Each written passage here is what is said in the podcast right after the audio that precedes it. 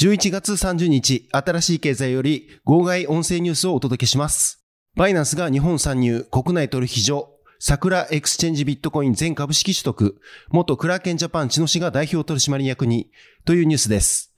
大手暗号資産取引所バイナンスが日本市場に参入します。バイナンスは11月30日、国内にて暗号資産交換業者として暗号資産取次業を行う桜エクスチェンジビットコイン SEBC の全株式を取得したことを発表しました。発行済み株式のすべてがバイナンス AP ホールディングスリミテッドへ譲渡されたということです。なお、譲渡額などの取引条件は公表されていません。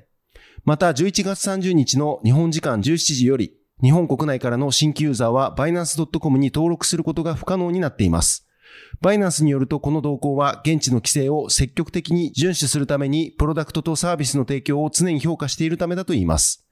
今回の株主の変更にあたり、SEBC は11月30日開催の株主総会において、株主の変更及び役員の変更を決議しています。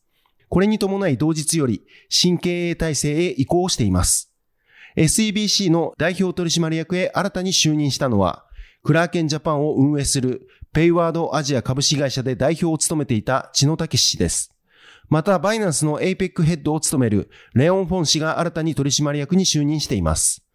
なお、SEBC の代表取締役だった山本瞳氏は取締役になっています。千野武氏はリリースにて、日本市場は今後の暗号資産のマスアダプションにおいて重要な役割を果たすでしょう。高度に発達したテックエコシステムを持つ世界有数の経済国として、すでにブロックチェーンが強力に取り込まれる体制が整っています。私たちは、規制当局と積極的に協力し、地域のユーザーのためにコンプライアンスを遵守した形で、組み合わせた取引所を発展させていきたいと考えています。私たちは日本が暗号資産市場で主導的な役割を果たすのを支援することを熱望しています。とリリースにて述べています。SEBC は今年4月、電子漫画サービスピッコマを運営するカカオピッコマが子会社化していました。カカオピッコマは韓国 SNS 大手カカオの子会社です。今回バイナンスはカカオピッコマから SEBC の株式を取得したことになります。またバイナンスは2021年にタオタオ現 SBIVC トレードと連携し、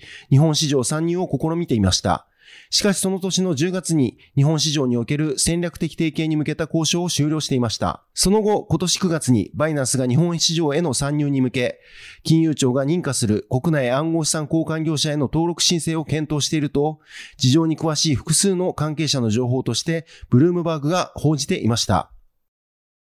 このように新しい経済では今後速報があった際に音声をお届けしていきたいと思っています。それでは本日いつも通り定例のニュースも出させていただきますので、そちらも合わせてお聞きください。